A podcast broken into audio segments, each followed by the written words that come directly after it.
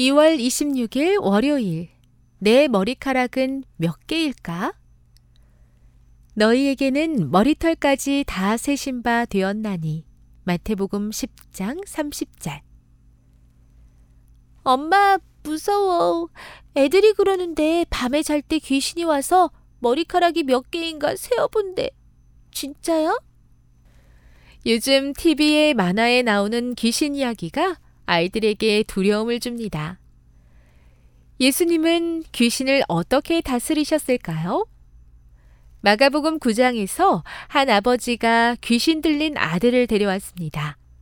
그 아들은 어릴 때부터 땅에 구르며 거품을 흘렸고 귀신이 그를 죽이려고 불과 물에 자주 던졌다고 합니다. 예수님은 그 더러운 귀신을 꾸짖어 귀신아, 내가 내게 명하노니 그 아이에게서 나오고 다시 들어가지 말라 하십니다.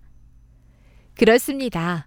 하나님의 아들이자 만왕의 왕이신 예수님은 귀신보다 더 높으시고 귀신을 꾸짖어 쫓아내는 권세가 있습니다.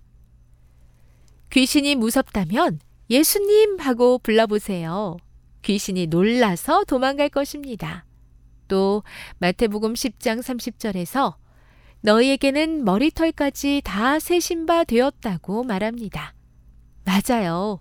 여러분의 머리카락을 세는 분은 귀신이 아니라 바로 하나님이십니다.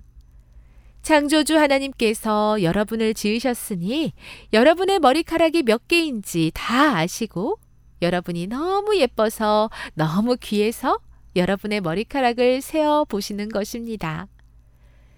이제 귀신은 조금도 무섭지 않죠? 예수님 이름만 들어도 벌벌 떠는 귀신, 오히려 우습지 않나요? 귀신 이야기에 무서워하지 말고 우리를 사랑하시는 하나님과 예수님 안에서 평안할 수 있기를 기도합니다. 재림신앙 이음 양산교회 하율 원주중앙교회 박하엘 아가를 위해 함께 기도해 주세요.